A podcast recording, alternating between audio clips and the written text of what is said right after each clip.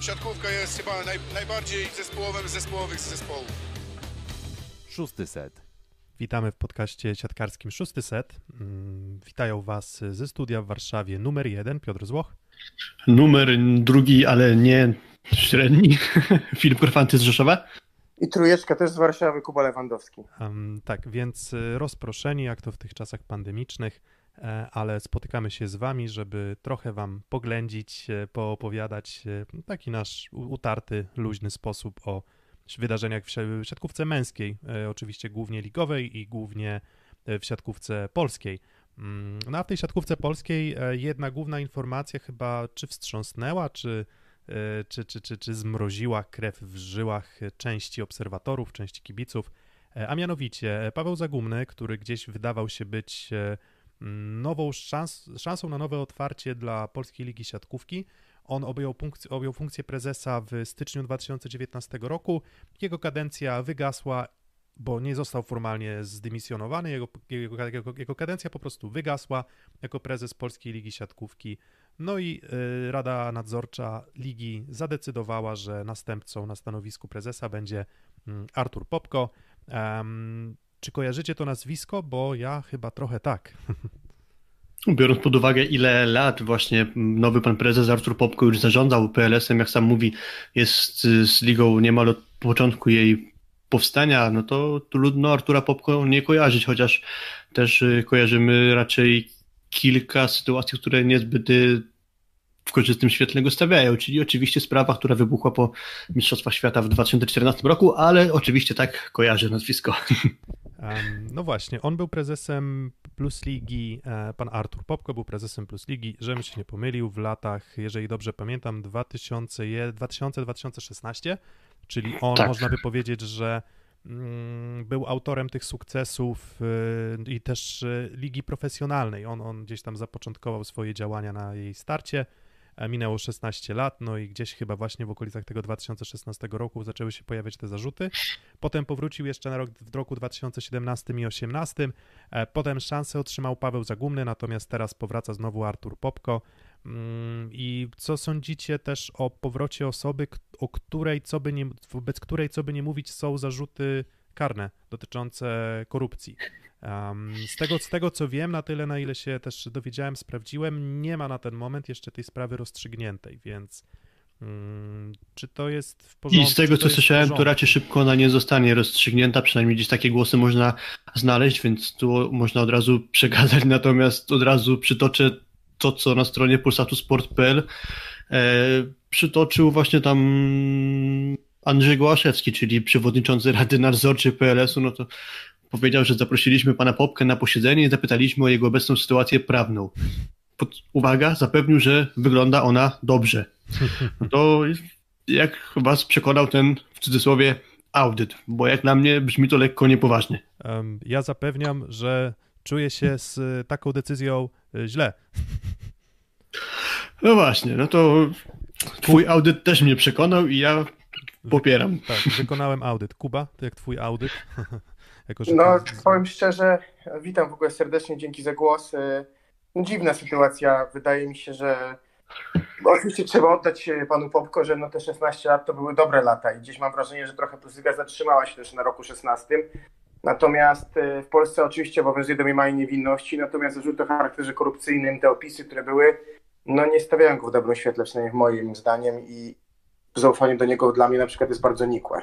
No i właśnie, i teraz... Tylko też trzeba po, po, jakby pod, podkreślić, że no, on nie jest na razie tak naprawdę winny całej tej sytuacji, dopóki nie zostaną mu prawomocne wyroki zasądzone. Także na razie trzeba go traktować jako człowieka niewinnego, oczywiście. To też chyba warto podkreślić. Tak, Artura Popko prosimy nie mylić z Popkiem z MMA, bo tam jakieś już głosy na czacie się pojawiają. A- Z gangu Albanii. Z gangu, tak, z gangu Albanii. E, Nie, to jest Artur Popko z, z Polski. Mm, I no i właśnie, to jest jakby jednym elementem tej układanki oczywiście jest następca, czyli Artur Popko, natomiast y, to, co jakby inny, inny temat, który się nasuwa, to jest temat y, no, prezesa, który zakończył swoją kadencję, czyli Pawła Zagumnego. Mieliśmy okazję obserwować y, jego pracę z perspektywy mocno zaangażowanych kibiców. W przypadku ciebie, Filip, można by powiedzieć, że również nieco jako, jako dziennikarza. Mm, no bo było, nie było, jesteś zaangażowany w sportowe fakty, nie wiem, czy lubisz siebie tak nazywać, no ale coś pisujesz, Mm, prawda? Nie, wolałbym, żeby mnie tak nie nazywano, ale, ale E, dla dobra, autora... płynności dyskusji przejdźmy dalej. Tak, dla, do, do, dokładnie. Więc e, jak Kuba e, i Filip, jak też oceniacie tę kadencję Pawła Zagumnego? Mm, Uważacie, że to był e, sukces? Uważacie, jakby z czego zapamiętaliście kadencję Pawła Zagumnego? Czego oczekiwaliście, a co nie zostało zrealizowane? Co, czego nie oczekiwaliście, a zrealizowane zostało? Um, To może, to, to, to może ja nie może oczekiwałem letniego Grand Prix, a, a było. E, Co z czego zapamiętam najbardziej? Chyba z bardzo sobie komunikacji niestety, bo e, często to, co jest dla mnie spotykane w kontekście siatkówki, to jest to, jak mało informacji jest przekazywanych oficjalną drogą, jak wiele rzeczy dowiadujemy się i to nie, nie chcę powiedzieć, że szybciej nawet, tylko po w ogóle e, poprzez jakieś kanały nieoficjalne, co dla mnie z perspektywy mm, gdzieś człowieka śledzącego to fana, komunikacja to podstawa i dziś mam wrażenie, że tego bardzo brakowało. Kolejna kwestia, oczywiście COVID jest, jest nowy, jest zaskoczeniem. Z drugiej strony co, rok temu zakończyliśmy rozgrywki od razu, e, według mnie za szybko, w marcu, w ogóle nie rozgrywając do końca, ale to już jakby już temat na dyskusję, bo kontrakty do maja, nie wchodzę w to. W tym roku przekładanie meczy, mm, chaos, momenty, kiedy mieliśmy jedno, dwie, dwa spotkania w kolejce, no to nie świadczy dobrze, podczas gdy oczywiście we Włoszech inne gra Nimir na rozegraniu, kiedy mamy inną sytuację. Oczywiście są władze państwowe, jest Sanepid, tylko że wydaje mi się, że można było to rozegrać już wcześniej inaczej, że gdzieś jednak, jeżeli mówimy o lidze, która jest Ligą Mistrzów Świata, mówimy o dyscyplinie numer 2-3 w Polsce, pewnie po skokach i piłce nożnej, no to wydaje mi się, że odbiór plus ligi nie jest tak poważny, jak mógłby być, gdybyśmy mieli lepsze zarządzanie nią. To jest moje zdanie. Mhm. To ja trochę z, inaczej ten temat ugryzę, bo rozmawiałem nie tak dawno, zaraz po tym jak ta decyzja o tym, że Paweł Zagubny został odwołany z jednym z moich takich znajomych, który mogę powiedzieć, że nie jest jakiś super na co dzień śledzący siatkówkę i właśnie on wskazał mi na zalety kadencji Pawła Zagumnego, no to powiedział o tym, że no, znalazł sponsora dla Ligi Siatkówki Kobiet, jest sponsor dla e, pierwszej ligi e, siatkówki mężczyzn, e, pojawił się challenge w siatkówce kobiet i na tym właściwie się zakończyło, czyli dla takiej mało śledzącej może tę dyscyplinę mm, sportu, no to jednak z Pawłem Zagłównym takie sytuacje dosyć pozytywne się kojarzą, ale generalnie uważam, że niezbyt e, korzystnie tak Paweł Zagłówny na zewnątrz e, się pokazywał. To znaczy raczej chyba można powiedzieć, że unikał e, jakiegoś błysku fleszy, można powiedzieć. I tak naprawdę trochę jak Kuba mówił, no śledząc z zewnątrz jego poczynania, niewiele było po prostu widać jego pracy. Mm, Dokładnie, no ja właśnie mm, takich argumentów bym szukał jako tych, które no gdzieś bym mm, wskazywał jako krytykę tej kadencji Pawła Zagumnego, czyli to, że no on w trakcie swojej kariery zawodniczej nie był, bo to po prostu nie jest ten typ charakterologiczny też, e, myślę, że tutaj się e, zgodzimy. E, On, on nie szukał bardzo mocnego kontaktu z, z ludźmi, on chyba jest z gatunku tych jednak mm, powiedziałbym, introwertycznych raczej osób, tak? Czyli wydaje mi się, że może on też liczył na to, że jakby ta jego praca zakulisowa wystarczy, żeby obronić e, jego, jego, jego mm, pracę, jakby jego, jego kadencję. Natomiast Mhm. mi trochę zabrakło właśnie tego, bo Kuba już wspominał o tej komunikacji, natomiast mi brakowało e, faktycznie mm, odświeżenia wizerunku ligi e, w kwestii szeroko marketingowej, szeroko rozumianej, dotarcia do, mm, do, do, do szerszej grupy kibiców, odbiorców, a, a wydaje mi się to być no jednak y, zasadniczą pracą e, i bardzo istotną, tak, no bo na końcu no było, nie było, trudno liczyć na też wzrost przychodu i wzrost, wzrost, przychodu, wzrost popularności spółki, jaką jest Polska Liga Siatkówki, jeżeli to zainteresowanie kibiców się nie zwiększa. Czy ono się zwiększyło? Moim zdaniem wręcz y, spadło, a ten okres covidowy to poza problemami organizacyjnymi jest dla mnie również problem z tym, że ludzie moim zdaniem trochę stracili zainteresowanie i są wyniki oglądalności, które też pokazują, że, te, że ten poziom oglądalności obecnie siatkówki osłabł dość drastycznie i wydaje mi się, że no niestety to całe zamieszanie, które miało miejsce w ostatnich kilku miesiącach na pewno nie pomogło, więc mm, te aspekty finansowe też to jakby to jest pozytyw, nie ma o czym mówić, odnalezienie sponsora, natomiast od razu nasuwa się pytanie, mm, jak bardzo polityczne było zaangażowanie spółek Skarbu Państwa jako tych sponsorów, prawda? Bo, bo trochę, trochę taka właśnie to była sytuacja, tak? Pozyskane poważne firmy, natomiast czy to sito było na tyle poważne, czy też wystarczyło szepnięte słówko Ryszarda Czarneckiego, który no, mocno się zaangażował jako, jako ten euro, e, jako europoseł PiSu, mocno się zaangażował w sprawy siatkówki, jest przecież chyba wiceprezesem Polskiego Związku Piłki Siatkowej. No to pytanie, czy to, czy to też można przypisywać tylko na konto gumy, no bo jeżeli to odpada, to, to, to wychodzi z tego kadencja nijaka i, i, i w sumie mm, tyle. Znaczy, jak mogę, bo to jest myślę, że ogromny problem E, siatkówki, my mówiliśmy o tym często w jakichś naszych podcastach, ale chyba powinniśmy się może umówić na cały odcinek na ten temat, bo gdzieś tych sponsorów związanych z Skarbem Państwa w lidze jest za dużo, moim zdaniem. Jest ich po prostu bardzo, bardzo dużo i, i wydaje mi się, że tutaj jednak większy wpływ na, na rozgrywki, tak jak powiedziałeś, miał pewnie poseł Czarnecki, większy niż, niż prezes Zagumny, bo gdzieś mi się też wydaje z perspektywy osoby postronnej, tak jak moich znajomych, którzy gdzieś tam gdzieś uprawiali piłkę albo koszykówkę, oczywiście interesują siatkówką, oglądają reprezentację, ale ligę prawie wcale. Tak usłyszeli, że prezesem zostaje zagumny, mówią o, może ten produkt się zmieni, może będzie bardziej popularny, może będzie w TVP. No nie wiem, pamiętam sam ja osobiście, że mnie przekonało do siatkówki w jakimś stopniu TV4.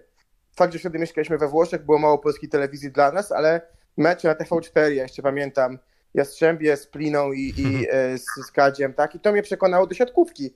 Y, mecze w ogólnodostępnej telewizji. To dzisiaj, co mówi się o Ekstraklasie, jako wielki plus, sukces Marka Szkolnikowskiego, że TVP znowu ma ligę. Jeżeli chcemy, żeby Plusliga moim zdaniem była ligą popularną, to musimy ją dać do telewizji ogólnodostępnej według mnie. Choć jeden mecz w kolejce, bo przecież nie ukrywajmy, poziom mamy dosyć wysoki i jeden hit w kolejce każdy się znajdzie. Wracając jeszcze do spółek Skarbu Państwa, to myślę, że problem też jest ich zaangażowaniem, bo skoro był problem z dziewczynami, które grały w Błyskawicach i dostawały informacje od prezesów swoich klubów, że e, nie, nie mają grać w Błyskawicach albo nie mają tego eksponować w momencie, kiedy był strajk kobiet w swoim szczycie e, na swoich ciałach, czy nie wiem, no w sensie na ramieniach, czy na policzkach, no to znaczy, że my nie mamy praktycznie w siatkówce większości e, menadżerów sportowych, tylko mamy kogoś namaszczonego przez spółkę Skarbu Państwa, kto na siatkówce zna się mniej więcej tak, jak ja na jeździe motocyklem GP. Tak, trochę. No, przepraszam. Tak, no a, a, a, masz, a masz skuter, a masz skuter, więc no, można by powiedzieć, że coś, coś ogarniasz, Dokładnie. ale myślę, że mógłbyś jednak nie, nie, nie, nie, nie, nie, nie na, na poziomie Valentino Rossiego tego nie robić. No to dokładnie to miałem na myśli.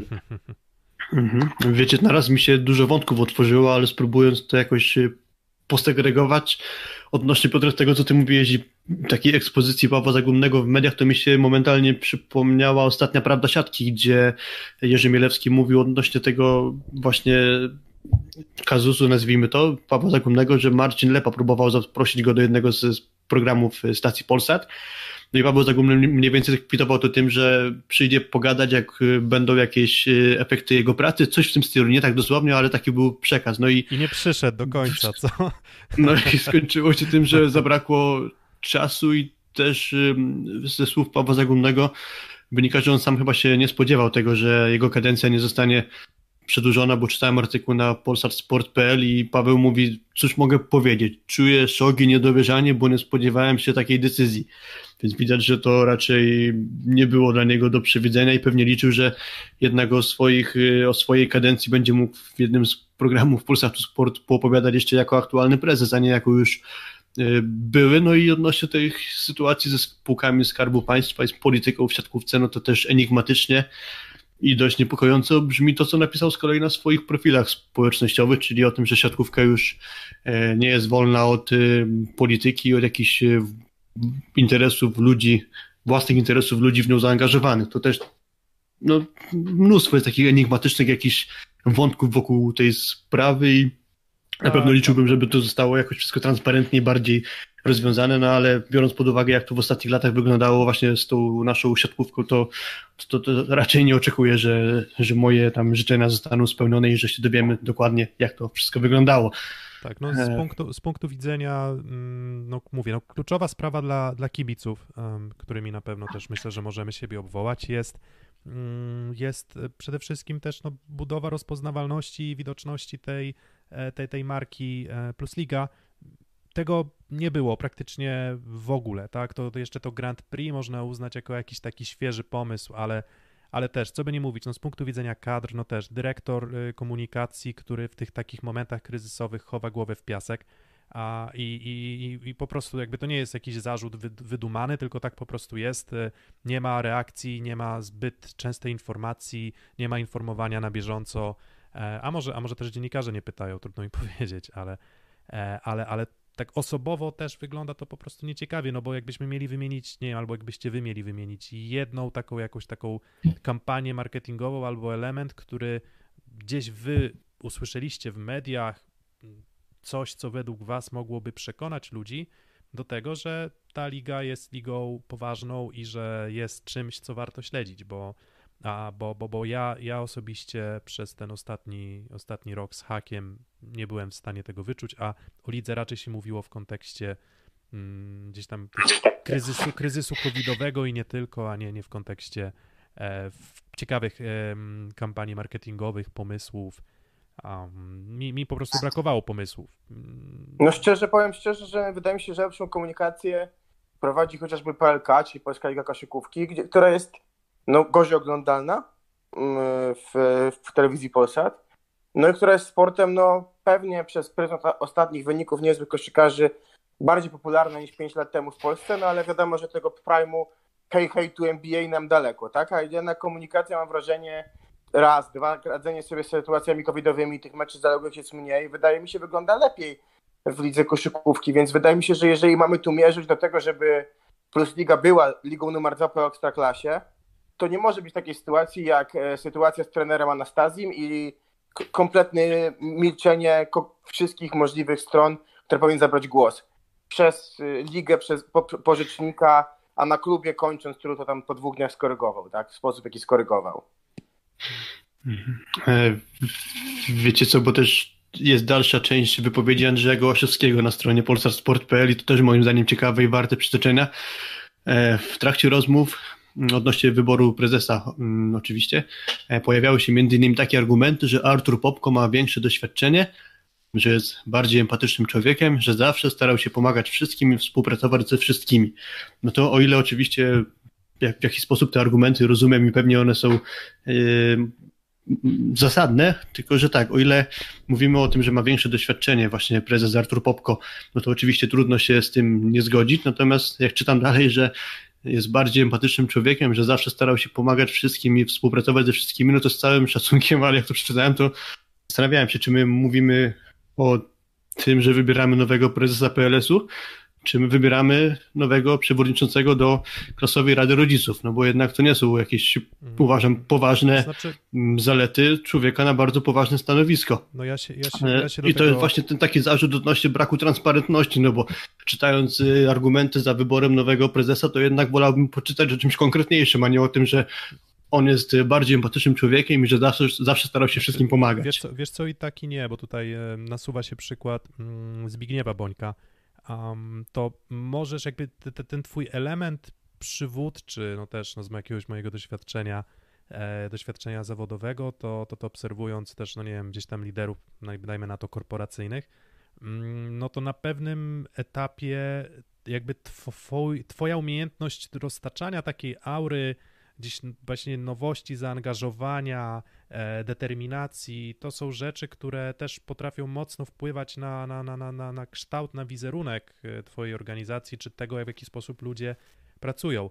Więc ja uważam, że akurat prezes, który, prezes jakby trudno jest mi sobie wyobrazić prezesa, który nie umie się dogadywać z ludźmi. Natomiast z punktu widzenia Pawła Zagumnego, być może Paweł Zagumny lepiej odnalazłby się nie w roli prezesa, a w roli na przykład, nie wiem, wice, wiceprezesa do spraw operacyjnych czy tam powiedzmy COO, jakbyśmy użyli nomenklatury korporacyjnej, mhm. to być może on po prostu y- lep, lepiej czułby się będąc z tyłu, a, a te przymioty emocjonalne też uważam, że są, że są istotne, więc jeżeli tego brakowało też Pawłowi Zagumnemu, no to czasem może ci brakować tych takich powiedzmy elementów emocjonalnych, e, psychologicznych w momencie, gdy się obronisz rezultatami swojej pracy, Guma się nie obronił. E, tak, tak, dlatego no, zgadzam się z tym, co powiedziałeś, dlatego ja też na początku podkreśliłem, że o, rozumiem oczywiście, to są jakieś tam zalety i że warto o nich wspomnieć, tylko no, jestem rozczarowany, że na tym się właściwie to skończyło, że my jako odbiorcy mm, dzia- działań tej, tej ligi siatkówki, czyli no, PLS-u, raczej ja wolałbym po prostu poczytać o czymś konkretniejszym i nie wiem, sposobie, e, jak e, nowy prezes e, widzi szansę rozwoju, nie wiem, poprawy wyników finansowych PLS-u albo poprawę Tak, dokładnie, dokładnie. Wizerunku ligi i tak dalej. jest- tak, O tym to- bym chciał też poczytać, ale nie kończyłbym tego na tym, że, że jest bardziej empatycznym człowiekiem i że zawsze starał się pomagać wszystkim i współpracować ze Ale wszystkimi. panowie, m- jedna rzecz tylko powiem, że musimy przejść dalej, ale czy to nie było znane o Pawle? Jakby przecież on był prezesem Oniko, tak? Był, wszyscy go znamy i, i to jest jakieś zaskoczenie dla was? Taka nie, znaczy ja nie sądziłem, że Paweł Zagumny nagle przeobrazi, przeobrazi się w jakiegoś Takiego- potwora medialnego, bo, bo to raczej trudno było tego oczekiwać, bo przecież znamy wszyscy Pawła Zagumnego nie od y, dzisiaj, nie od dnia jego wyboru, czyli stycznia 2019 mm, roku, także no nie jest to zaskoczenie. No, teraz cały czas pojawia się jeszcze pytanie, no tak, okej, kiedyś został wybrany Paweł Zagumny, teraz został wybrany Artur Popko o wątpliwym wizerunku, jeśli chodzi o właśnie te stawiane mu kiedyś zarzuty związane z organizacją Mistrzostw Świata. No pytanie, czy jest osoba, która by to w cudzysłowie udźwignęła i która by się chciała w tym środowisku, e, że tak powiem, udzielać. No właśnie. Nie no i- chciałem, nie chciałem powiedzieć słowa babrać. Tak, ale to, to, to właśnie tutaj, tu, tu, tutaj jeszcze taką ostatnią myśl, bo, bo przejdziemy zaraz do, do kolejnego elementu i kolejnej części naszego nagrania. Ja jeszcze chciałbym jeden wątek No. ruszyć, jeśli pozwolisz później. No, znaczy tak nie chciałbym, bo już trochę tak przekroczyliśmy ten termin, był zaplanowany, więc ja tylko mm, tak z punktu widzenia, nie wiem, jakichś tam standardów do powiedzmy zarządzania, stawiania celów, do których jestem przyzwyczajony, to zazwyczaj byłoby tak, że przychodzi właśnie Artur Popko, no i on otrzymuje konkretne cele, czyli tak, wzrost wyników finansowych, to jest jakby rozrozumiane s- samo przez się, ale dodatkowo e, zaangażowanie, popularność, liczba osób lubiących e, profile ligi czy klubów social media, e, oglądalność, e, wyniki reklamowe, te wszystkie elementy, za to Ar- Artur Popko będzie jako prezes odpowiadał. I ja z chęcią bym zobaczył, ok, takie zostały cele postawione mm, i one zostały zrealizowane albo nie zostały zrealizowane, bądź takie działania zostały podjęte w, w kierunku ich realizacji. A w, w tym przypadku mam wrażenie, że e, to, Polska siatkówka ligowa, bo tam PZPS to jeszcze troszeczkę inna sytuacja, ale też bym dość raczej włożył to do jednego wora. E, moim zdaniem toczy się po prostu siłą rozpędu i sukcesami sportowymi. Natomiast nikt nie zastanawia się nad tym, czy te sukcesy sportowe można byłoby przełożyć na, na, na, na bardziej rzetelną pracę albo na, na działania, które faktycznie będą sprzyjać. No i te działania też na pewno zależą od jakości kadr osób zarządzających, a, a skoro gdzieś tam Guma też mówi o tych problemach politycznych, no to kto tam jest od pracy i od planowania i od strategii, a kto jest po prostu od bycia dyrektorem i prezesem. Zawód dyrektor, zawód prezes. Mm, dobra, e, dobra, to Filip, jeszcze, dobra, masz y, 30 sekund. Streszczę jak mogę, w dwóch zdaniach, bo zamykając wątek jeszcze kadencji Pawła Zagumnego, no to w tej wypowiedzi mm, Gołaszewskiego odnośnie Artura Popko pada, że ma on większe doświadczenie od Pawła Zagumnego i tu też warto moim zdaniem zaznaczenia, że Paweł Zagumny fakt, wszyscy o tym wiedzieli, jest człowiekiem bez doświadczenia na takim stanowisku. I też trzeba przyznać, że trafił mu się niełatwy okres dla PLS-u, biorąc pod uwagę te całe 20 lecie, no bo jako jedyny z prezesów musiał się zmagać z nieznaną dotąd sytuacją pandemii koronawirusa, no i dotknął go też y, kryzys właścicielski w Uniko Warszawa i to są takie dwie sprawy, które no, raczej trudno rozwiązywać, a zwłaszcza będąc osobą niedoświadczoną i tu tyle chciałem.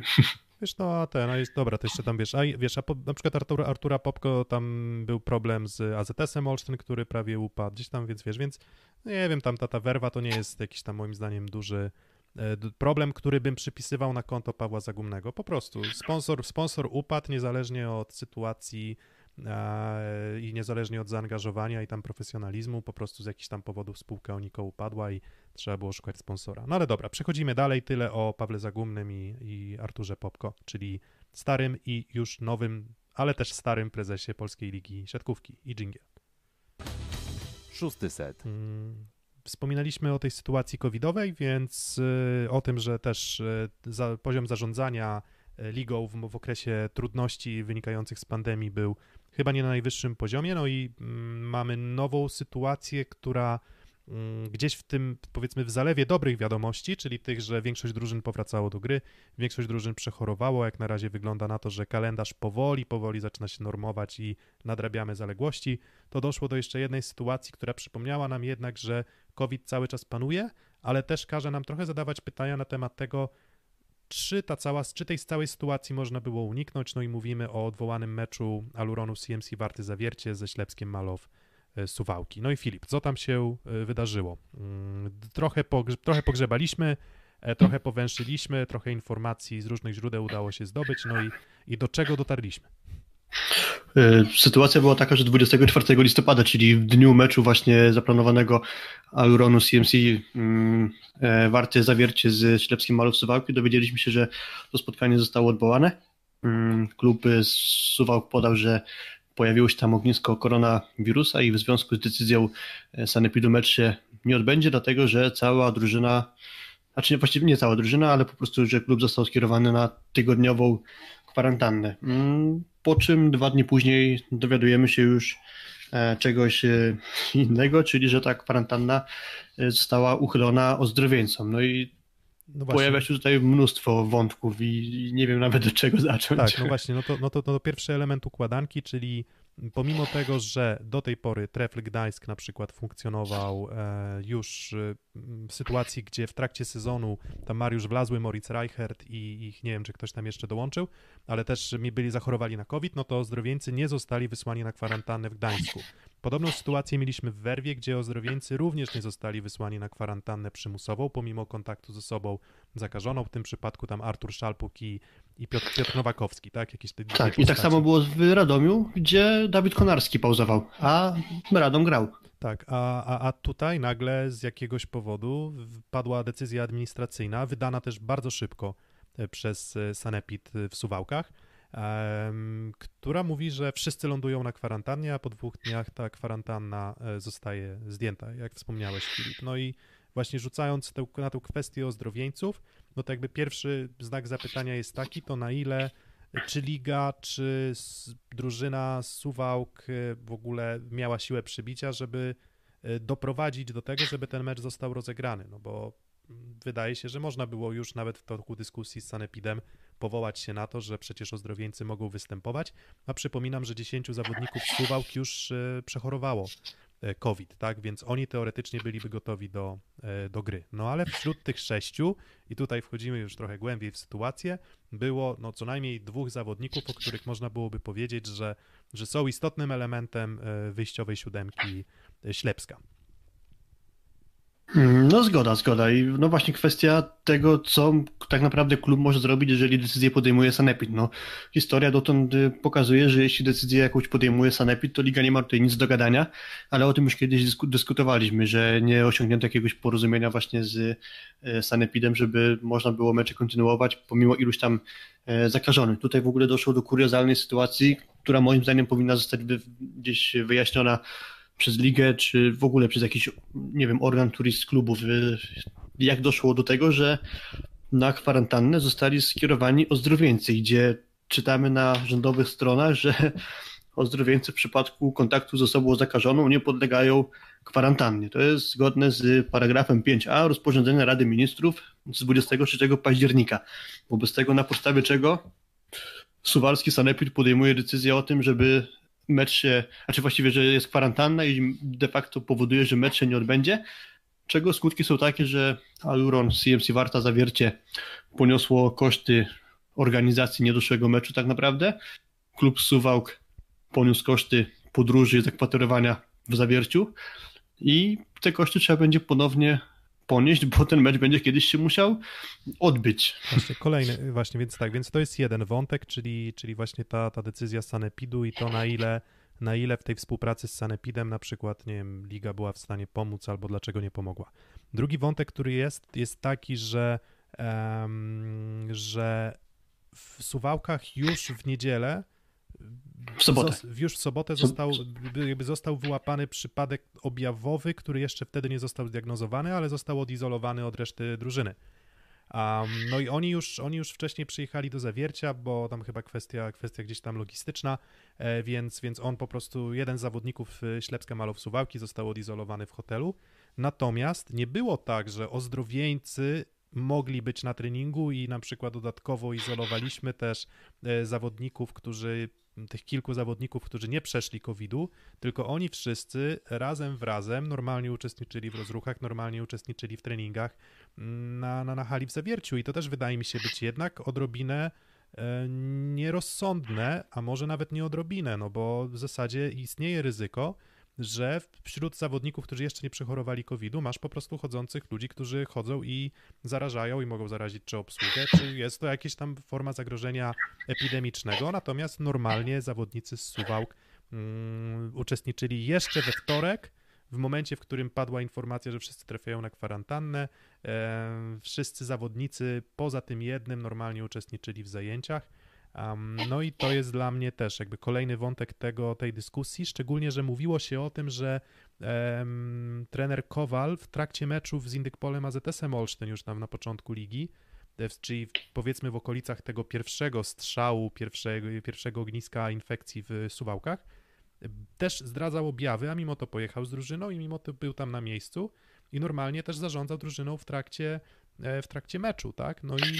Tak, i chwilę później, nawet jeszcze po tym meczu, e, cała drużyna z Suwałk e, pojawiła się na jakiejś konferencji prasowej, która tam gdzieś miała związek z jakimś ogłoszeniem chyba współpracy z miastem, zdaje się, mimo tego, że cała drużyna miała kontakt z trenerem Kowalem, który okazał się być zarażony, zakażony. No dokładnie. I zasady, jakie są przyjęte na ten sezon plus ligi z uwagi na COVID, jest takie, że jeżeli mamy co najmniej jednego rozgrywającego do gry, E, i mamy, e, jeżeli dobrze pamiętam, ośmiu, ośmiu zawodników, ośmiu czy dziesięciu? Ośmiu zdaje się, w tym ośmiu. jednego rozgrywającego. Tak, dokładnie, czyli te warunki, suwałki w tym składzie dziesięcioosobowym według naszych informacji spełniały raczej, znaczy raczej, no, spełniały. E, spełniały. Więc, tak, więc spełniały po prostu. Czyli Suwałki byłyby w stanie wystawić skład i to nie musiałyby kombinować jak e, Trentino w lidze włoskiej, gdzie Nimir powrócił do roli rozgrywającego, a rozgrywającym był dość beznadziejnym, a atakującym jest świetnym. No ale ktoś musiał wystąpić, ktoś musiał wystąpić na pozycji rozgrywającego. No i jeszcze tutaj istotny element układanki jest taki, że mm, jakby coś, co też jest takim wątkiem, wydaje mi się, który warto poruszyć, jest to, że e, te testy, które zostały wykonane w mm, testy, które zostały wykonane w, dotyczące tego, tego jednego przypadku, który pokazywał objawy, wykazały, że faktycznie osoba została zarażona koronawirusem. Natomiast według informacji z też sanepidów w Zawierciu, ten test, który podlegał niejako ich jurysdykcji, e, trafił do ogólnopolskiej bazy dopiero po południu, czyli gdzieś koło okolicy godziny 15-16 ten test trafił takiej ogólnopolskiej bazy, która gdzieś jest potem podstawą do decyzji o kwarantannie. Natomiast ta decyzja suwalskiego sanepidu zapadła o godzinie 12. No i teraz pytanie, skąd suwalski sanepid dowiedział się o tym, że, e, że, że już mamy przypadki koronawirusa w Suwałkach?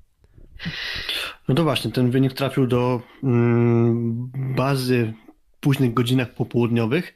Więc pojawia się w takim razie pytanie, dlaczego Sanepid podjął decyzję tak szybko. E, generalnie stanowisko i klubu z Suwałk, i klubu z Zawiercia, i PLS-u było takie, żeby ten mecz rozegrać. Jedyne co to zawiercie domagało się, czy też chciało, żeby e, w Suwałkach na boisku nie pojawili się, czy tam na meczu po prostu nie pojawili się e, zakażeni, bo oprócz tego jednego przypadku, o którym było wiadomo od początku, tam jeszcze pojawiło się kilka nowych zakażeń wśród właśnie tych, które osób, które do tej pory zakażenia nie przeszły. E, co, co jest zrozumiałe, no bo też w zawierciu kilku zawodników jeszcze koronawirusa nie przechorowało, więc to byłoby narażanie się na niepotrzebne mm, zakażenie. Wszystkie strony chcą grać, po czym nagle pojawia się informacja od klubu z Suwałk, że niestety ktoś w suwalskim sanepidzie znalazł wynik w systemie i skierował całą drużynę na kwarantannę.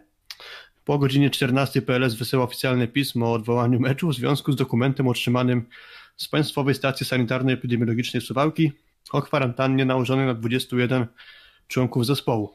No i do tego pisma dołączona jest wcześniejsza korespondencja rozpoczynająca się od maila wysłanego przez prezesa Winnika do Sanepidu i to było chwilę po godzinie 12 i ten mail zawierał listę członków e, zespołu. No więc jeżeli e, stanowisko wszystkich stron jest takie, że chcemy grać, wynik w ogólnopolskiej bazie tego zakażonego pojawił się w późnych godzinach popołudniowych, to w takim razie jak ten mail z listą nazwisk od pana prezesa Winnika trafił do mm, sanepidu w Suwałkach? No to to jest sprawa Tak. dla mnie dosyć kuriozalna. Tak, no raczej, raczej brzmi to jednak jak, e, raczej brzmi to jednak jak, e, no może też próba no, przyspieszenia pewnej, e, pewnych działań ze strony Sanepidu i na końcu tak, no decyzja administracyjna jest decyzją administracyjną, ona zapadła, była niesłuszna, natomiast przykładowo, czy w, tej komunikacji na przykład znalazła się informacja o tym, że jest tam iluś tam ozdrowieńców, czy nie, no tego do końca, do końca nie wiemy. Em, Jeszcze od razu się pojawia kwestia tego, czy kluby zostały przygotowane na wypadek sytuacji, gdzie mają ozdrowieńców w swoich szeregach, a pojawiają się, pojawiają się nowe przypadki zakażeń wśród osób, które jeszcze nie przechorowały. Czy kluby wiedzą krok po kroku, w jaki sposób powinny postępować? Bo być może suwałki działały po omacku. Nie wiem, No może tak było. Nie wiem, jak się zachować, więc No właśnie, i teraz, i teraz spoglądamy, spoglądamy jeszcze na kalendarz. Czyli tak, e, mamy wtorek, e, w momencie, w którym ta cała sytuacja miała miejsce, 24 listopada. Mamy tam kilka przypadków zakażonych. E, następny mecz Suwałki mają rozegrać planowo 1 e, grudnia, we wtorek e, kolejny z Indykpolem AZS-em Olsztyn. Już gdzieś w mediach też dotarliśmy do informacji, że no, gdzieś próbują ten mecz przełożyć. Natomiast po tym meczu, następny mecz Suwałki, zgodnie z obecnym harmonogramem na, na stronie Plus Liga, mają dopiero 15 grudnia. Czyli jeżeli mamy w tym momencie przypadki chore i dodatkowo uda się jeszcze przełożyć mecz z Indykpolem AZS-em Olsztyn, pomimo tego, że Wojciech Winnik tam mówi, że no doceniłem to, że bardzo szybko udało się tę kwarantannę zdjąć i że wrócić do, do, do, do, do treningów, do rywalizacji sportowej, no to jeżeli oni spełniają te kryteria, no to dlaczego mieliby nie zagrać z Indykpolem AZS-em Olsztyn, jak na przykład Trefl Gdańsk bez Mariusza Wlazłego, bez e, Morica Reicherta i musiał, musiał normalnie uczestniczyć w, mm, w, w zmaganiach, tak?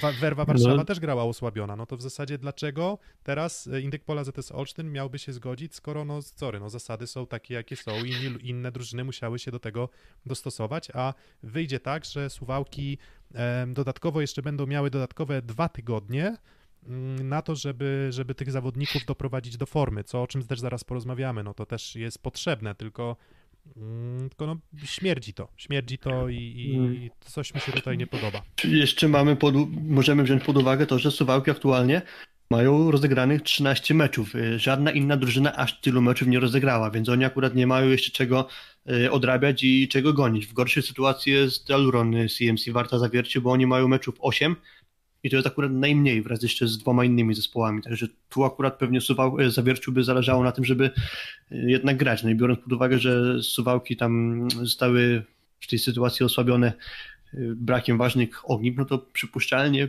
mm, łagodnie mówiąc, nie zależało im na tym, żeby to spotkanie z zawierciem doszło do skutku. E, Powiedziałeś, Piotrze, o sytuacji z harmonogramem właśnie gier zawiercia. Dla mnie też kuriozalna jest inna sprawa. Tutaj pozwolę sobie przytoczyć e, dwa mm, e, teksty. Pierwszy to jest oficjalna strona klubu. Klub podjął wszelkie kroki, aby współpraca w tym zakresie z Polską Ligą Siatkówki była optymalna i owocowała w sprawny powrót drużyny do ligowej rywalizacji. W sprawny powrót drużyny do ligowej rywalizacji. Po czym jest artykuł ze strony suwałki24.pl, wypowiedź Wojciecha Winnika, jeśli chodzi o zaplanowany na 1 grudnia mecz z AZS-em Olsztyn, o jego ewentualnym przełożeniu musimy rozmawiać z władzami rywali. Mam nadzieję, że zarówno szefowie AZS-u Olsztyn, jak i władze PLS-u nie będą miały nic przeciwko zmianie terminu. No to jeśli klubowy komunikat głosi, że chcemy sprawnie wrócić do rozgrywek, a prezes Winnik chce przekładać mecz z Olsztynem, gdzie Suwałki mają 10 zdrowych zawodników, no to coś mi tu się jednak nie zgrywa i jest to trochę sprzeczne. I moim zdaniem, jeśli mają tych 10 zawodników zdrowych, to biorąc pod uwagę sytuację tego, że Gdańsk grał, pomimo braku Reicherta, Wlazłego, Winiarskiego, grała Warszawa bez Szalpuka i Nowakowskiego, to moim zdaniem nic nie szkodzi na przeszkodzie, żeby jednak Suwałki mecze grały. Nie no, ja tu siedziałem cały czas cicho, ale jestem cały czas, ale powiedzieć, że to no, musieliśmy to streścić. Musieliśmy to streścić. skandaloza.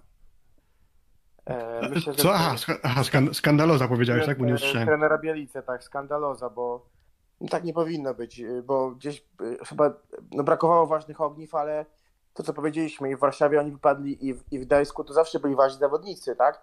Mamy ustalone reguły, trzymajmy się ich, szczególnie, że e, że zakładamy sytuację, że Zawierciu zależało, żeby ten mecz zagrać, że spisali się dobrze chyba jako gospodarze, jeżeli chodzi też o, o wsparcie logistyczne dla Suwałk i nagle któryś już raz Suwałki zaczynają zachowywać się tak, że naginają przepisy. No, mm, trochę to nieładne, i, ale też mam wrażenie, że takie rzeczy gdzieś często w sporcie potem wychodzą bokiem, takie kombinowanie, tak? I, i, i, i tak jak na przykład Gdańsk zgodził się na przełożenie meczu z Resowią, bo Resowia dała znać, że są problemy tuż przed meczem, finalnie Gdańsk te punkty trzy zgarnął, tak, po fakcie, więc myślę, że mm, dużo klubów będzie miało takie przekonanie, że to było niefajne zachowanie Suwałk. Jakby tak podsumowując już, bo powiedzieliście praktycznie tam wszystko, I po prostu myślę, że będą też wychodzić z dwojoną mocą na, na tą drużynę, żeby po prostu gdzieś ta sprawiedliwość jakaś tam e, sportowa miała miejsce, bo po prostu mm, no, bądźmy, bądźmy wszyscy w miarę równi w tej sytuacji, tak? Po prostu. Tak, i, i, i finalnie, no mówię, wydaje mi się, że, że jeszcze dodatkowo te wypowiedzi, a propos też chęci przekładania, to wszystko układa mi się niestety e, i to mm, mam nadzieję, że to nie brzmi jak jakaś teoria spiskowa, ale no układa mi się to jednak w taką całość, która która sugeruje, Wiecie, wobec że, tego, że, że, tak mało tak naprawdę o tej sprawie zostało nam przekazane jako ludziom z zewnątrz, to możemy po prostu swoje domysły snuć. Uważam, że Dokładnie. nie ma w tym nic złego, że, tak, tak. Że, że po prostu mielimy ten temat na podstawie wiedzy, którą mamy. Tak, i, i ja się, ja, właśnie, ja się, ja się no, z takim podejściem zgadzam, no i no mówię, moja teza jest taka, że Suwałkom bardzo nie zależało na, to, na tym, żeby grać, um, z zawierciem osiągnęli osiągnęli jakiś tam swój cel, mm, gdzieś tam korzystając ze ścieżek, które były możliwe i jakby żeby nie było, nie mam wątpliwości, że decyzje e, sanitarne trzeba przestrzegać. E, natomiast teraz te kolejne sformułowania, a propos też przekładanie kolejnych spotkań, no mówię, moi, ja, ja nie, ja bym tego nie przekładał. No i też z drugiej strony e, mówi się o tym, że suwałkom nie zależy na rozgrywaniu, no ale przecież nie są w próżni. To, to, to jeżeli suwałki nie zagrają meczu, no to nie zagra meczu Indyk Pola ZS Olsztyn, no i oni nagle tak rozgrywali mecz w niedzielę z Radomiem, potem mija 9 dni i mieli zagrać z Suwałkami, nie zagrają tego meczu i kolejny dopiero gdzieś tam za kolejne 7 dni będą mieli, znaczy za kolejne 4 dni będą mieli zagrany potencjalnie z zawierciem, czyli w zasadzie znowu wypadasz na dwa tygodnie z gry. Więc to nie jest tak, że ty jesteś w próżni jako drużyna i że jeżeli rozegrałeś 13 spotkań, to jest super, a jeżeli inni rozegrali 8, to oni muszą gonić, tylko ty też jesteś normalnym elementem tego harmonogramu, którego trzeba przestrzegać i trzeba gonić i trzeba dbać o to, żeby wszystkie drużyny miały mniej więcej fair układ gier, e, a moim zdaniem tego w tym miejscu w tym miejscu brakuje. Mhm, dokładnie. Nie, nie dziwiłbym się też temu, że ludzie sobie jakieś swoje wnioski z całej tej sytuacji wyciągają. No to w takim razie co powinien zrobić klub Suwał? Zastanówmy się. Znaczy ja się zastanowię teraz, no bo moim zdaniem, jeżeli im zależało na tym, żeby to spotkanie zagrać, bo mieli tych 10 zawodników, którzy się do gry nadawali, jeśli na tym zależało, no to powinien moim zdaniem pójść jasny przekaz ze strony chociażby klubowej, choćby w takiej formie, że chcieliśmy to spotkanie zagrać, Zostaliśmy narażeni na straty finansowe ze względu na wyjazd do klubu z Zawiercia. Zawiercie poniosło straty finansowe w związku z decyzją Sanepidu, która podjęła ją właściwie bezpodstawnie czy też bezprawnie. I chcemy to wyjaśnić, poznamy sytuację, stanowisko Sanepidu i wszystko przekażemy, dlaczego tak, a nie inaczej postąpił Sanepid, że ozdrowieńcy zostali wysłani na kwarantannę. Brakuje mi tej transparentności jeśli to zostanie uzupełnione, no to bardzo chętnie zweryfikuje swoją opinię na tę sprawę. Tak, oczywiście. Tu i teraz y, taka, taka, a nie inna ocena z naszej strony. Ciekawi jesteśmy oczywiście też, co wy, drodzy słuchacze, sądzicie. Moim, na, moim zdaniem jest to niebezpieczny precedens i, i, i osobiście uważam, że że, że, że, że jakby jest to przypadek, który nie otrzymał aż takiej atencji medialnej, jaki, jaki moim zdaniem powinien. No ale Dobra, w tym miejscu myślę, że możemy zakończyć e, ten temat meczu, który się nie odbył, więc w sumie o prezesie Zagumnym i o meczu, który się nie odbył, porozmawialiśmy ponad 40 minut, no ale mamy nadzieję, no to były tematy, które trzeba było poruszyć. Czasem te wydarzenia pozasportowe również są istotne. No a teraz już przechodzimy do wydarzeń sportowych, no i parasportowych, a tak to ujmę. Szósty set. Mm, dlaczego parasportowych? E, mecz PGS Krabełchatów Werwa Warszawa Orlen Paliwa środek meczu, walka trwa w najlepsze, mm, nagle Grzegorz Łomacz, Łomacz siada na parkiecie, e, no i jest bardzo bliski omdlenia z, z wysiłku, czy, czy, czy z jakiegoś, nie wiem, niedotlenienia, trudno powiedzieć, jakie tam były przyczyny medyczne, natomiast no, fakt jest taki, Grzegorz Łomacz po powrocie z COVID-u, um, prawdopodobnie przyczyną był tutaj COVID, prakty prawie że zemdlał na boisku i musiał wejść Michajlo Mitic jako zastępstwo, ale to schodziło na drugi plan, no bo tutaj zdrowie zawodników jest e, najważniejsze. No i trochę i gramy ze zdrowiem zawodników, bo do tej pory wszystko szło gładko, a tutaj się okazało, no, że nie musi pójść gładko. No tak, to, omdlenie miało miejsce w czwartym secie przy kilku punktach prowadzenia e, werwy, więc może to jak akurat jakiegoś kluczowego znaczenia e, dla tego meczu mm, nie miało, ale to bardzo, bardzo nieprzyjemny obrazek właśnie, gdy oglądasz ten telewizor, czy tam ekran monitora i, i, tak naprawdę nie wiesz, co się z tym zawodnikiem dzieje. Za chwilę ta przebitka i kadry, gdzie Grzegorz Łamaczy leży na ziemi z nogami wyłożonymi na krześle, przy nim tam y, znajdujący się sanitariusz i no, bardzo, bardzo nieprzyjemne sytuacje. Na szczęście klub uspokoił, że jeszcze tego samego dnia wieczorem Grzegorz się poczuł znacznie lepiej, no i minęło dwa dni, w sumie nie wiemy co dalej z stanem zdrowia Grzegorza Łomacza, więc tu też pewnie znaczy, na razie byłoby na razie czuję warto to jakoś doprecyzować. co, na razie czuję się lepiej, chyba jakoś tak to padło też takie sformułowanie, że na znaczy, razie... to było wieczorem tego samego dnia po meczu takie coś się a, pojawiło okay. i potem już przez te dwa dni w sumie, bo dzisiaj mamy piątek, a mecz był w środę, no to przez dwa dni nic nowego się nie pojawiło, no ale faktycznie, no to chwilę grozy można było przeżywać, tak, no i dodatkowa... to, co się dzieje. Tak, i dodatkowa a... informacja jeszcze taka, że, że, że faktycznie gdzieś te, te, te problemy były widoczne wśród też innych zawodników, jak to, na to wskazywał trener Michał Mieszko-Gogol, że, że, że, że spacerowe tempo potrafiło wzbudzić zadyszkę, treningi nie były bardzo intensywne i bardzo długie, a mimo to po prostu zawodnicy no ewidentnie cierpią, próbując dojść do, e, dojść do formy. Tak, i trener Gogol tam nawet pamiętam o tu wypowiedź, tu, w której nawiązujesz, yy, mówił, że 20 minut spaceru powodowało skok chyba pulsu do 130, czy tam tętno, nie pamiętam czego, do 130. Mhm. No tak, i też pojawiały się informacje, że ciężko koronawirusa przeszli choćby Mila de Badipur, e, staje się jeszcze jeden z siatkarzy, teraz już nie pamiętam kto. A właśnie Norbert Hubert, tak, tak. No i a, a propos tego jeszcze omdlenia Grzegorza Łomacza, no to też mm, doszły informacje, że jeden z siatkarzy z innego klubu z kolei miał podobny przypadek, ale z kolei po treningu, także to widać nie jest odosobniony e, przypadek ale, rozgrywającego PGS gry. Przykład Kuby Kowalczyka, tak? Też e, te problemy sercowe de facto wynikały jakby z przejścia choroby, tak? Jak mi się wydaje, przynajmniej z tych informacji, które my znaczy, mamy. Ja nie jestem pewny, czy to jest jakby jakby związek przyczynowo-skutkowy. Czy no okay, e, ale, skutkiem ale tu... tych problemów był akurat koronawirus? Tu nie jestem okay, pewny. Ale, ale jest chyba z tego, co kojarzy i na pewno mogło to mieć wpływ. No i dwa, to też jest jakby to sytuacja taka, że on grał, bo nie grał Nowakowski. I on grał, bo przeszedł już wcześniej koronawirus, a Piotrek dopiero wtedy go miał. On też pokazuje jakby to, że, że no tutaj gdyby też Warszawa się zbuntowała i też nałożyła kwarantannę Sepid Warszawski, tak, no to też by tego meczu nie było który grał Kuba Kowalczyk. Natomiast wracając do tematu, no mm, to co mówiłem już wcześniej, że te testy są szalenie ważne e, dla zawodników, zanim zaczną grać. Tak naprawdę ten wysiłek jest już możliwy, tak, bo mam takie wrażenie, że e, chociażby w piłce ta przerwa pomiędzy powrotem zawodnika do treningów, a jednak spotkaniem jest inna, bo tutaj mam czasami wrażenie, że trening, powrót do treningu z kwarantanny, mijają dwa dni i już gramy, tak? A trenerzy chcą grać najczęściej swoimi pierwszymi szóstkami, jeżeli zawodnicy są w miarę w formie, czy w miarę są zdrowi, to, to, to się odbija niestety negatywnie. A czasem, wiesz, Fajnie, że e, w Kędzierzynie, tak, Łukasz Kaczmarek ma takie dodatkowe badania, on przecież nie grał, wiemy, że miał kiedyś powikłania po grypie, tak, bodajże, a teraz widziałem na ich mediach, że on długo był badany i chyba dopiero dzisiaj zaczął trenować. Właśnie i niekiedy, niekiedy problem też leży w tym, że ty jesteś jako trener zmuszony do użycia konkretnych zawodników. No bo tak jak na przykład PGS Krabełchatów, no to chyba nie ma co porównywać jakości sportowej e, Sawickiego kontra Ebadipur i Miticza kontra Grzegorz Łomacz. To wydaje mi się, że to porównanie na korzyść tych pierwszych no, wypada mocno niekorzystnie. Um, dlatego no, kto wie, no może nie do końca sprawny, jeżeli chodzi o kondycję i przygotowanie fizyczne Mirat Ebadipur i tak jest lepszym zawodnikiem e, od, od gdzieś tam też grającego w pierwszej lidze Sawickiego.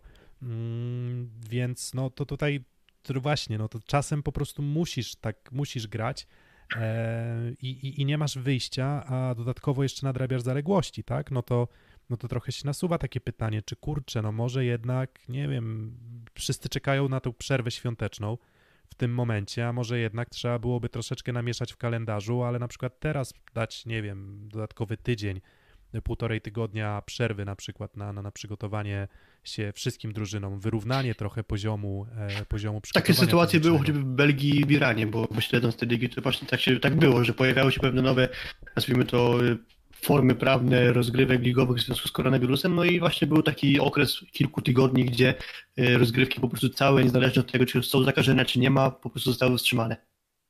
No właśnie, no i, i, i, i, i kto wie, no może, może warto byłoby to przemyśleć, no ale żeby to przemyśleć, to, e, to, to może, nie wiem, faktycznie potrzebny był przypadek taki jak Grzegorz Łomacz, e, ale no nie chciałbym mieć sytuacji, w których, nie wiem, nagle będziemy mieli jakąś formę, e, nie wiem, czy, czy, czy zawałów serca, czy czegoś, co, do czego faktycznie powikłania mogłyby, e, mogłyby doprowadzić. Nie ma tutaj żartów i nawet jeżeli zdecydowana większość zawodników nie, nie, nie przechodzi tego w sposób drastyczny, to, to, to te kilka przypadków pokazuje, że, że może jednak warto byłoby nad tym pomyśleć. Natomiast no, w tym momencie wydaje mi się, że następny miesiąc to będzie no, ostra jazda bez, y, bez trzymanki, bo PGS Krabełchatów ma tak, 29 listopada mecz z Zawierciem, y, 4 grudnia z Zakso, Zaksa kontra Skra, potem chyba jest ten turniej Ligi Mistrzów, Tak, gdzieś E, w połowie grudnia jest właśnie turniej Ligi Mistrzów, więc, tak? więc, więc y, tam 7, 8, 9, potem 13 grudnia gra Skra, 19 grudnia, 23 grudnia, a to, a, to, a to nie jest tak naprawdę 30 grudnia z Czarnymi Radą i dodatkowo jeszcze 16 grudnia z Indykpolem AZS-em Olsztyn, więc no cięż, ciężko to wygląda i mam po prostu nadzieję, że, że ci, którzy przychodzą ciężej, no dostaną, znaczy dostaną, może nie tyle, nie, nie, nie, nie mogę liczyć na to, że dostaną szansę na to, żeby dojść do siebie w 100%, e, ale mam nadzieję, że po prostu no, nie będziemy mieli tutaj jakichś tam większych problemów i powikłań, bo, bo, bo, bo trochę sprawia to, że ta liga robi się loteryjna. No, dokładnie tak. I to nawet w- widać trochę po wynikach, że trudno przewidzieć tak naprawdę, jak zespoły będą się prezentować po przejściu kwarantanny. Mm, Zaczęło się nasze tutaj rozmawianie od tematu meczu Werwy Warszawa ze PGS Crow Bełchatów. E, 3 do 1.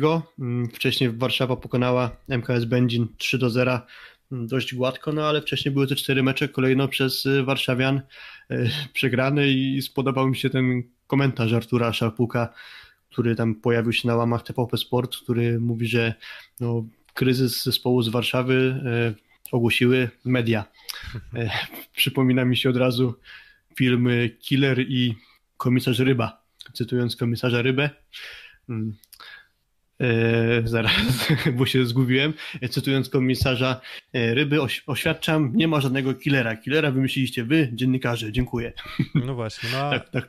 tak, no a ktoś, wiesz, no a ktoś jednak z jakiegoś powodu tego killera wymyślił i ten, ten kryzys w Warszawie też miał swoje odniesienie w, w postawie mm, sportowej, ale te dwa ostatnie mecze zagrane na dystansie czterech dni dla Warszawy udane, 6 punktów na 6 możliwych do zdobycia.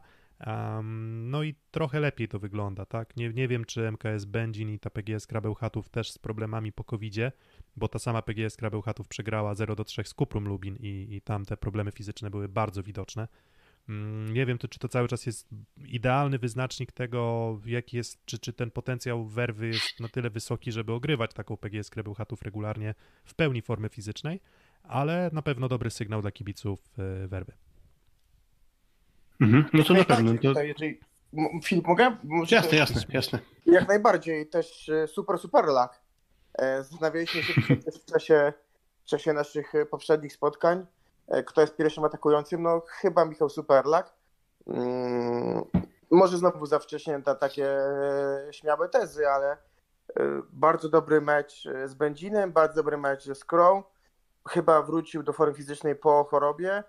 Wrażenie jest takie, że no ma sufit wyżej, tak jak mówiliśmy, niż Jakub Ziobrowski. No i w tym meczu ze Skrą pokazał, choć z drugiej strony no była też ta skra dużo bardziej równa, e, przepraszam, werwa równa od skry, no bo nie dość, nie dość, że ten set e, drugi, gdzie no do zapomnienia dla, dla Bełchatowian, mm, to skutecznie dość wysoko i Szalpuk, i, i Kwolek, e, relatywnie mało środka grał Trinidad, ale mam wrażenie, że on też próbuje tę grę chyba tak poustawiać, po, po, po, wrócić do takiego prostego grania najpierw, że gdzieś jak widać, że nie, nie radzi sobie z tą grą, to chce zacząć od takich podstaw, że bardziej lewe, prawe, głównie dokładniej, chociaż przy pierwszym secie przy setowej to wyszło źle do Szalpuka, ale chyba chce wrócić po prostu do zwykłego grania przez spokojnie, krok po kroku do, do, do lepszego grania i chyba cała Warszawa też tak wygląda, że jest u nich trochę widać po pierwsze mobilizacji, po drugie tego, że parę treningów mieli spokojnych jednak.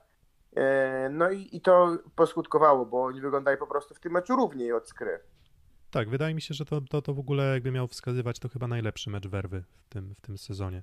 Oczywiście, ja nie wiem, tam wiesz, punkt odniesienia jest oczywiście istotny, ale, ale tak obserwując, to, to to w zasadzie ten mecz i wydaje mi się, że tam jeszcze był taki mecz ze Ślepskiem Malow Suwałki, który gdzieś też w miarę pewnie, e, w miarę pewnie wygrali, e, ale, ale, ale no wyglądało to, wyglądało to po prostu dobrze. Nie ma, nie ma, co, nie ma, co, nie ma co się oszukiwać. PGS Krabełchatów, no też to, to jest drużyna, gdzie mm, trochę, właśnie może trochę o skrze, bo mm, pytanie, czy w ogóle można mówić o skrze i jakieś tam wnioski wyciągać na podstawie tego meczu. Natomiast mam wrażenie, że coś nie do końca działa na środku siatki. Mm, Gdzieś, gdzie spodziewałem się, że to będzie zabójczy środek, to, to teraz mam takie wrażenie, że, że, że w sumie um, Kłos, Bieniek i Hubert w ostatnich też, nie mówię już o samym covid ale, ale w ostatnich tych kilku spotkaniach, które widziałem, to, to to nie jest aż taki rewolucyjny, genialny poziom, jak ja się spodziewałem. Spodziewałem się, że Bieniek będzie robił większą różnicę w, w skrze, a moim zdaniem jak na razie, jak na razie jest trochę schowany.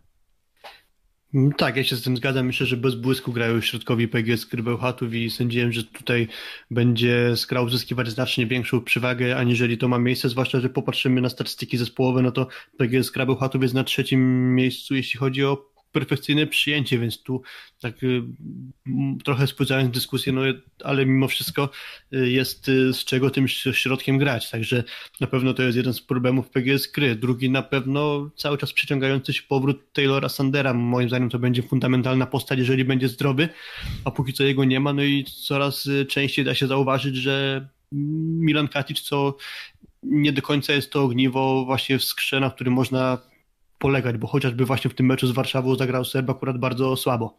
No i też chyba w nie najlepszej, znaczy właściwie nie chyba, tylko jestem o tym przekonany, że w nie najlepszej dyspozycji jest Milade Badipur i dużo grał, grał Grzegorz Łomacz do Bartosza Filipiaka, no ale mm, do, zabrakło to no, do pokonania dobrze dysponowanej tego dnia Werwy, która akurat w przeciwieństwie do Skry miała odejście do każdego skrzydłowego, bo i dobrze zagrali Chwolek, rewelacyjnie Michał Superlak, no i Artur Szalpuk, chociaż akurat do niego tam małe zastrzeżenia, bo, bo mylił się w ataku w dosyć ważnych momentach, choćby Kuba powiedział końcówka pierwszego seta, w drugim secie tam dał się, w trzecim secie dał się zablokować, gdy była mm, przewaga werwy, a za chwilę ona stopniała. Później jeszcze kilka takich sytuacji było, gdzie Artur w dosyć ważnych momentach się mylił, ale finalnie był to niezły mecz w jego wykonaniu, więc te trzy e, postaci właśnie na skrzydłach, e, dobrze grające w werwie, no, nie mogło to się skończyć inaczej niż właśnie wygrana drużyna Anastazjego wobec tych problemów PGS Krze. Tak, no właśnie paradoks był taki, że w sumie nie, nie, nie, niedaleko było od wyniku 2 do 1 dla PGS Krybełchatów. E, I, I patrząc po setach, wydaje się, że ten mecz jest y, mm, poza tym drugim setem dość wyrównany, a jednak nie mogłem się pozbyć wrażenia, że, e, że, że przez większą część spotkania Werwa e, była lepszą drużyną, po prostu. E, Oto od PGS Krybełchatów i i nie, nie bardzo rozumiem właśnie, jak to się stało, że na końcu te cyferki w setach poszczególnych jeszcze e, w miarę się spinały i były niedaleko od siebie, ale w tym czwartym secie tam chyba było do 19, tak? 24-19. E, Jeżeli dobrze Mhm. pamiętam, chyba 4 punkty z rzędu udało się jeszcze PGS Krze podgonić, ale, ale, Mhm. ale to już było takie trochę e, pudr, pudrowanie trupa, bo już było wiadomo, że, że ciężko będzie z tego układu wyników wyjść. Mm, Kuba, Mhm. jeszcze jakieś parę, nie wiem, parę zdań na temat y, Warszawy i Skry, czy, czy przechodzimy jeszcze dalej do kolejnych spotkań? Przejdźmy dalej, przejdźmy dalej. Jasne. E, czyli Werwa wraca do gry fajnie, e, 6 punktów. PGS Krabełchatów wraca do gry niefajnie, bo z Kuprum Lubin e, 0 do 3. E, właśnie, Kuprum Lubin wykorzystało tę, e, tę, tę, tę, tę obniżkę gdzieś też pewnie przygotowania fizycznego, ale nie można odmawiać Kuprum tego, że jakich e, objechaliśmy równo z błotem e, w, w, w, w, powiedzmy przed meczem z Indykpolem a z Tesem Olsztyn, tak, od tego momentu 3 do 0 z PGS Krąbełchatów, wygrana 3 do 2 z GKS-em Katowice, wygrana 3 do 0 z Indykpolem AZS-em Olsztyn.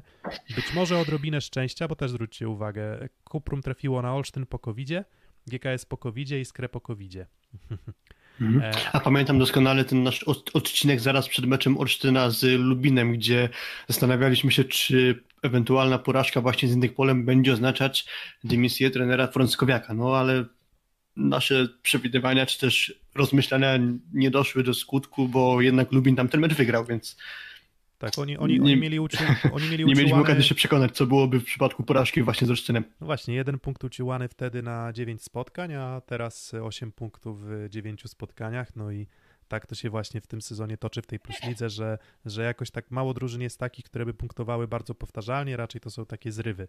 Tutaj właśnie teraz Indyk Pola ZS Olsztyn wygrywa dwa mecze, a wcześniej, wcześniej przegrywał um, Werwa właśnie przegrywała, teraz nagle, nagle dwa zwycięstwa z rzędu, więc, więc albo w jedną, albo w drugą mało jest w sumie też tiebreaków, co też, na co też zwróciłem zwróciłem uwagę, że relatywnie niewiele, tak mi się wydaje, w porównaniu do poprzednich sezonów.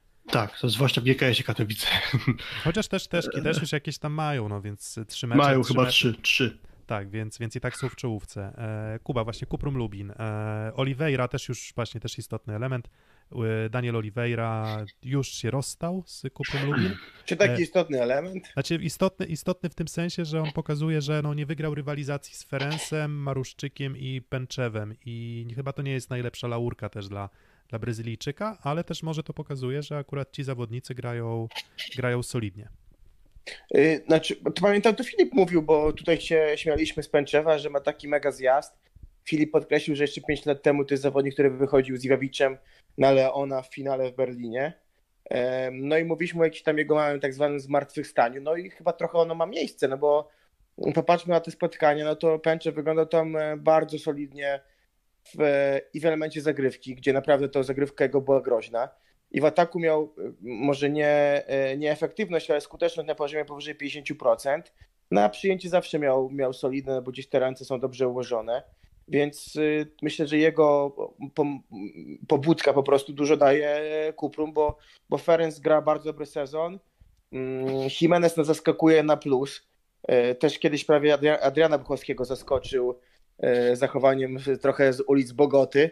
E, Wyprowadził więcej ciosów niż Marcin Najman w ostatniej walce. Dokładnie, Dokładnie. no jest, jest tak, no i chociaż też pomylił dyscypliny i też, ale został tu ukarany, no może nie wy- wykluczeniem z federacji, ale też został ukarany. Natomiast e, fajnie się ogląda Kuprum. Jestem ciekaw teraz, co się wydarzy, bo zakładam, że wraca Kupiszak na, na przyjęcie. Chłopak pokazał potencjał na środku, jeszcze taki nieokrzesany. Jestem ciekaw, co się z nim wydarzy, no bo też jak wiadomo, Kachawanek e, Gdańska i ja też jako osoba stamtąd związana, no mam, mam e, bardzo duże wątpliwości, czy on się odnajdzie znowu z powrotem na przyjęciu, tak? Bo wraca Paweł Pietraszko, więc pewnie, pewnie tak to się rozwiąże, tak? Wróci Pietraszko, a my trzech środkowych, więc potrzebujemy czwartego do brydża na przyjęcie. No, Jeśli o moje zdanie chodzi, to ja nie mam najlepszych rokowań w stosunku do Szymona Jakubiszaka. Takie jest moje zdanie, że to, co on prezentował na przyjęciu w Gdańsku, no to raczej jakoś mm, super mnie nie nastraja pod kątem ewentualnego jego rozwoju. To przejście na środek okazało się epizodem też niezbyt uważam udanym. No i teraz znowu powrót na przyjęcie, to wszystko może spowodować jednak dalszy jakiś tam zastój tego I to za zawodnika. rok pierwsza liga? to czy wiesz co, No. to być... To nie uważam, że to nie byłaby żadna degradacja. Wielu zawodników trafiało do pierwszej ligi, żeby wrócić do Plus Ligi, trafiało do teoretycznie słabszych klubów e, za granicą i dobrze na tym wychodziło. Także myślę, że to całkiem niezła, niezły pomysł na dalszą karierę. No właśnie, ja, ja, mam, ja mam takie poczucie, że jednak ten układ Ferenc Pęczew troszeczkę więcej stabilności daje w grze Lubina. Em, daje też no, więcej ła- łatwej gry e, Tavaresowi. Mm, On, on, no jednak nie uważam, że ani Ferenc, ani Pęczew to nie są zawodnicy, którzy moim zdaniem mają jakąś niebywałą moc w ofensywie, ale na pewno te, te, te, te, te, te różnice łatwiej jest ukryć Tavaresowi, gdy nie musi biegać po boisku. Z Jakubiszakiem obawiam się, że tego, tej, tego biegania mogłoby być jednak trochę więcej.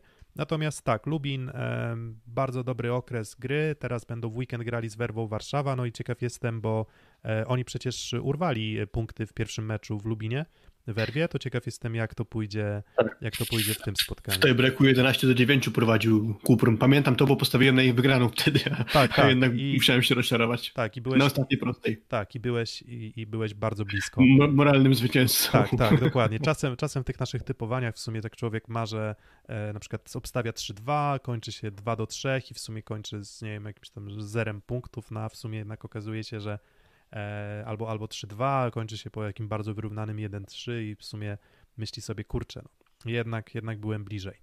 Um, Trefl Gdańsk, e, Aseko Resowia Rzeszów. E, Resowia Rzeszów przegrywa najpierw ze Ślepskiem Malow Suwałki 1 do 3 w hali Podpromie.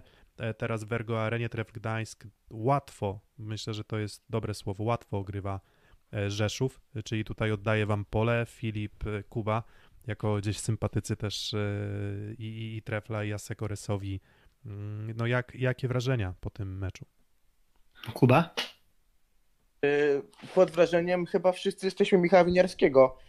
Y, Jak był asystentem Roberto Piazzy, to chyba nikt się nie spodziewał tego, na, na jak fajnego i jak perspektywicznego szkoleniowca on wyrośnie, bo czegoś nie dotknie, no może poza Jakubiszakiem właśnie, zamienia się w złoto, bo, bo tak, y, Kevin Sasak, wiedzieliśmy, że chłopak no, no jest, ma budowę takiego byczka, E, natomiast no, nie wiedzieliśmy, że potrafi atakować tak ciekawie po kierunkach i, i kolejny mecz, w którym nie też imponuje jego wyskok, który jest no, Polski- polski Mariusza z Pols- dawnych lat. Polski Maksim To- to- Michajłow.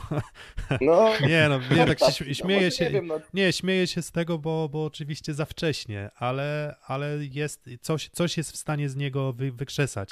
dokładnie, e, jest progres ewidentny, Tak, bo w przyszłym sezonie jak on się pojawiał, e, no to, no to tego progresu ja osobiście tak bardzo nie widziałem, więc, więc to jest pierwszy tutaj plus, e, to, to, to Kevin Sasak. Drugi, Lipiński stała forma, oczywiście też ma wahania, ale mam takie wrażenie, że on gra albo doskonały mecz, Yy, a i takich było większość i chyba jeden albo dwa były takie no, bardzo przeciętne, więc to jest taki zawodnik, który gdzieś tam yy, albo tak, albo tak, ale, ale to wygląda dobrze. Mika no dalej jeszcze może w ataku nie ma tej mocy, ale chyba gra to, co miał grać Reichert i chyba wszyscy są z tego zadowoleni, także szapoba Michał Winiarski. Yy, Z drugiej strony no przykro się patrzyło na Rysowie pod jednym kątem, bo widać, że oni po prostu nie są po covid gotowi do, do takiej naparzanki, jaką chciał grać Gdańsk, po prostu. Trochę podobne postaci Mikołaja Pęczewa i Mateusz, Ma- Mateusza Miki, bo, bo obaj mam wrażenie, że ostatnio wracają do takiej swojej powiedzmy dobrej dyspozycji, a, a dawno tego nie mogliśmy oglądać i też warte może podkreślenia kojarzę, to chyba Jakub Malkę na Twitterze napisał, że y, chyba po raz pierwszy od dawna właśnie Mateusz Mika przekazał mu, że w końcu nic go nie boli. I mamy nadzieję, że tak już dłużej po prostu zostanie i ta forma będzie szła jeszcze cały czas e, do góry, a póki co już całkiem korzystnie Mateusz Mika się mm, prezentuje. E, Mówiliśmy też przedtem o środkowych PGS, że mi tam brakuje trochę błysku, a natomiast w przypadku Gdańska widzę coś więcej niż się spodziewałem, że i Bartłomiej Mordyl i Pablo Krer dla mnie dają więcej niż na to liczyłem, a zwłaszcza Mordyl dla mnie do, do tej pory był takim zawodnikiem, który może był trochę niepozorny, może lekko schowany, a swoją robotę robił, tak teraz no mocno rozwija chyba skrzydła i, i bardzo dobrze się prezentuje. Mm, tak, no Bartłomiej Mordyl to, mm, to też jest, w zeszłym sezonie on bardzo niewiele atakował.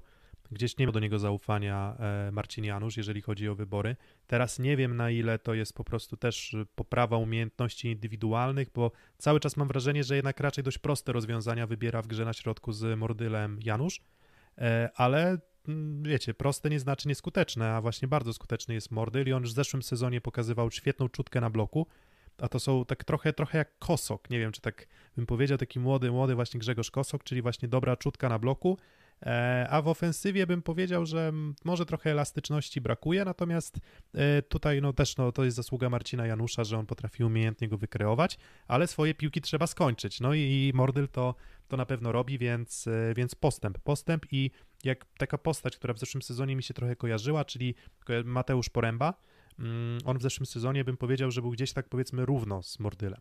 Mm, W sensie, że, że obaj mieli takie momenty, w których grali sporo i grali naprawdę dobre mecze.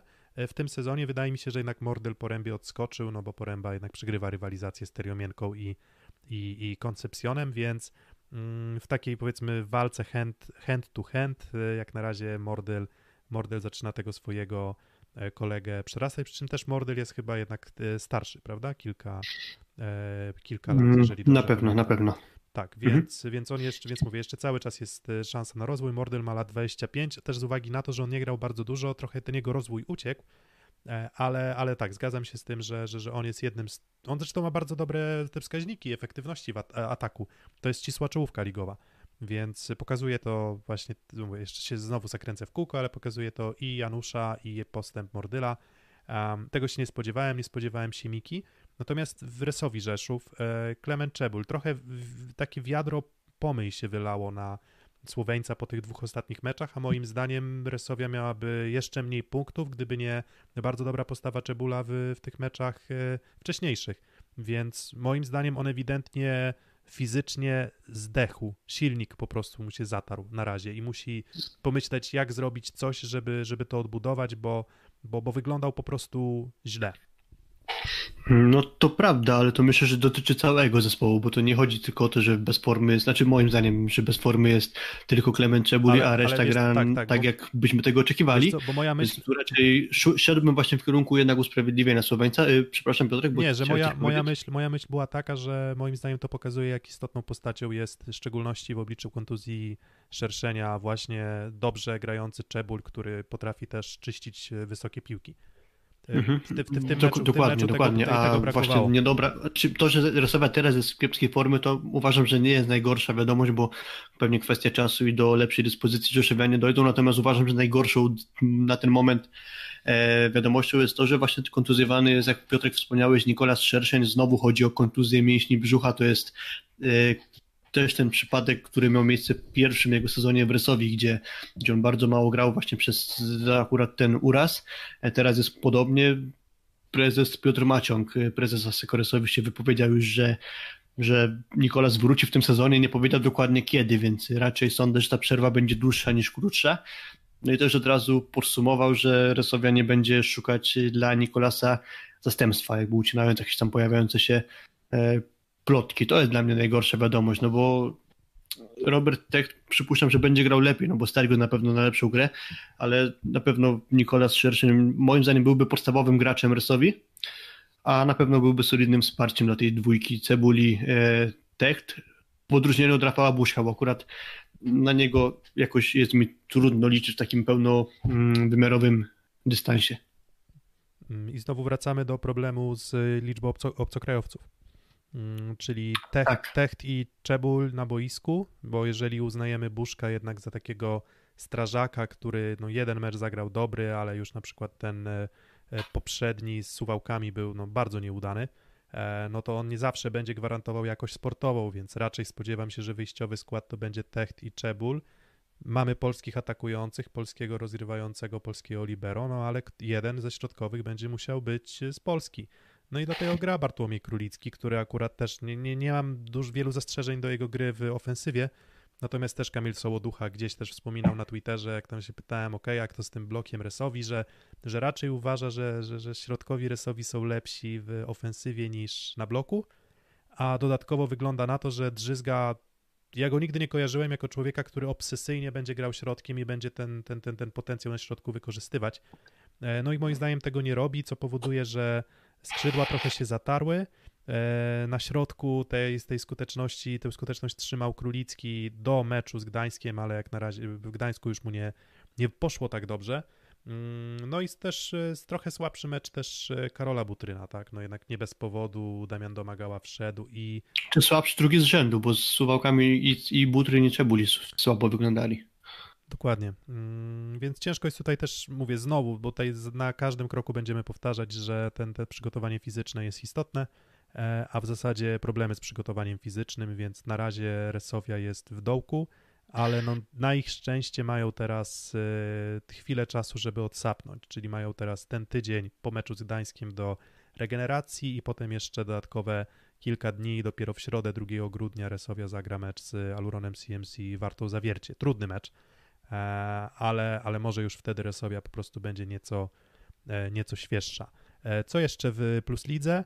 Mm, GKS Katowice 3-1 ze Ślepskiem Malow Suwałki. Tak, mieliśmy zaplanowaną taką sekcję, żeby trochę porozmawiać też o fenomenie GKS-u, ale to chyba nie teraz. Nie w tym Tak, odcinku. wyszła niespodziewanie ta sprawa odwołania meczu Suwał z Zawierciem, więc na tym się skupiliśmy, a o Gieksie dłużej porozmawiamy pewnie przy innej okazji, bo, uważam, że warte kilka aspektów do wspomnienia, oczywiście w pozytywnym tego słowa e, znaczeniu. Um, dokładnie. Grupa Azoty Zaksa Kędzierzyn-Koźle, tak jak wspominaliśmy, bez y, Kaczmarka. Dobry mecz Staszewskiego, dobry mecz Barotiego. 3 do 0 wygrywa ze Stalą Nysa. No i Luta. Ko kogo? Kogo? A, powiedziałeś Barotiego. y, No. Okej, okej. El Myślałem, że się przesłyszałem.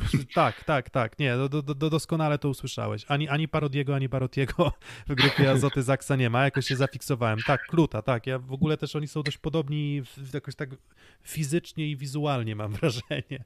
Takie Stąd- czołgi. Takie, takie czołgi, tak, więc, więc przepraszam tutaj za, za, za pomyłkę, więc tak, bardzo dobry mecz Kluta i też bardzo dobry mecz e, Staszewskiego. Pokazuje też to, że w zasadzie w tym układzie gry, jak e, do Semeniuka, Smitha, Zatorskiego i Toniutiego wrzucisz nawet Klutcha i nawet Staszewskiego, to, to, to oni sobie dadzą radę, jak, jak ten mecz pokazał. Albo może zwłaszcza w zestawie z Toniutim niemal każdy sobie poradzi. Tak, Dokładnie. A może, a może w tak. skrócie mówiąc. Tak, tam jeszcze, jeszcze nasuwać taki temat y, plotek transferowych, e, bo, bo, bo, bo gdzieś mówi się trochę o rozbiorze tego trzonu kręgosłupa e, Zaksy mm, pod kątem kolejnego sezonu, że ponoć już ten rynek transferowy rozgorzał i kto wie, może więcej energii w tym momencie władze AC Korysowi stawiają na, e, na kontrakty na przyszły sezon już, co no to też no, temat na inną dyskusję, mi to się odrobinę nie podoba, że te dyskusje toczą się już teraz, no i jeszcze jeden mecz się odbył, dla mnie istotny, Indyk Polazy to jest Olsztyn z Cerradem, Ene- Eneą, Czarnymi Radą. Em, chyba najlepszy mecz Indyk Polu AZS Olsztyn w tym sezonie, no i jeżeli weźmiemy, że przyjmiemy, że ten pierwszy mecz przegrany 2 do 3 w Radomiu, to, to moim zdaniem sportowo nie był aż tak dobry mecz jak ten mecz e, w hali Urania i podobnie jak mecz Werwy z PGS Crow, taki w tym przypadku Olsztyn moim zdaniem był drużyną E, drużyną po prostu na dystansie całego meczu jednak zdecydowanie lepszą. Chociaż gdyby nie te trzy asy teriomienki z rzędu w czwartym secie, to też mogłoby być nieciekawie. Mhm. Ale Ten zobacz, pierwszy- e, No Kuba? Czy Piotr nie uważasz, bo czy nie przekonujesz się teraz bardziej do, do, do e, Boże, e, Tępnia? tak, do Przemka Stępnia, Boże, cały czas chciałem powiedzieć Smolińskiego, tak, do Stępnia kosztem Droszyńskiego, czy, czy dalej utrzymujesz, że, że to jednak Droszyński powinien być pierwszym rozgrywającym w kontekście dalszego Wiesz co, sezonu? ja, ro- wiesz co, ja roz, jak byłem ostatnio w Olsztynie, rozmawiałem ze swoim tatą i tak wiesz, w sumie rozgrywających możesz ocenić na kilku płaszczyznach. Tak, przynajmniej na tyle, na ile ja to sobie układam w głowie. Gdzieś dokładność, tempo i pomysł na grę. No to moim zdaniem Droszyński ma tempo, ale nie jest bardzo dokładny i nie ma, tem, nie ma e, pomysłu na grę, a Stępień przynajmniej pomysł na grę ma i to uważam, że jest jego atut. Natomiast cały czas czasem jak e, widzę piłki, które on potrafi rozegrać, e, w szczególności w sytuacjach, w których gdzieś na kilku metrach musi zachować dokładność rozegrania, to, to trochę się łapie za głowę, natomiast e, dopóki działa, to działa. Natomiast tak bardziej uważam, że to jest kwestia Wojtka Żalińskiego, który, który, który zagrał kolejny prawda, wspaniały prawda. mecz i, i po prostu jak masz takiego zawodnika jak Wojtek na boisku, to to, to, to mówię, on zrobił 10 breakpointów i tylko jednego asa, czyli myślę, że on kończył większość piłek też trudnych gdzieś na piłce wysokiej. A kolejny mecz zresztą z rzędu, więc, e, więc nie wiem, czy to jest zasługa Stępnia, ale fakt faktem, że, że, że całkiem przyjemnie się oglądało te mecze ostatnie Indyk Polu AZS-u Olsztyn i, i, i no i Stępień był w składzie, więc no, to, to, nie on, to nie on był, e, nie, nie można wskazywać go na problem, no bo w zasadzie z tą grą AZS-u dużego problemu tu i teraz nie ma. Myślę, że zbliżyli się przynajmniej potencjałem sportowym do, do tego, co, co mogą grać. Mhm. To mały tylko kamek do ogródka, żeby nie było tak kolorowo od- odnośnie Przemysława Stępnia, to zdaje się chyba końcówka e, drugiego seta i wchodzi nierozgrzany, czy tam z kwadratu wyciągnięty Robert Andringa. No i dwie piłki pod rząd posyła mu właśnie Stępień i Holender obu tych piłek nie skończył. To moim zdaniem można było akurat lepszy wybór podjąć w tamtych akcjach, no ale, ale wybrał jak wybrał, nie skończyło się to dobrze, ale poza tym no to okej, to już nie będę tutaj rozwijał e, dobrych aspektów gry Stępnia, bo wszystko po- powiedzieliście.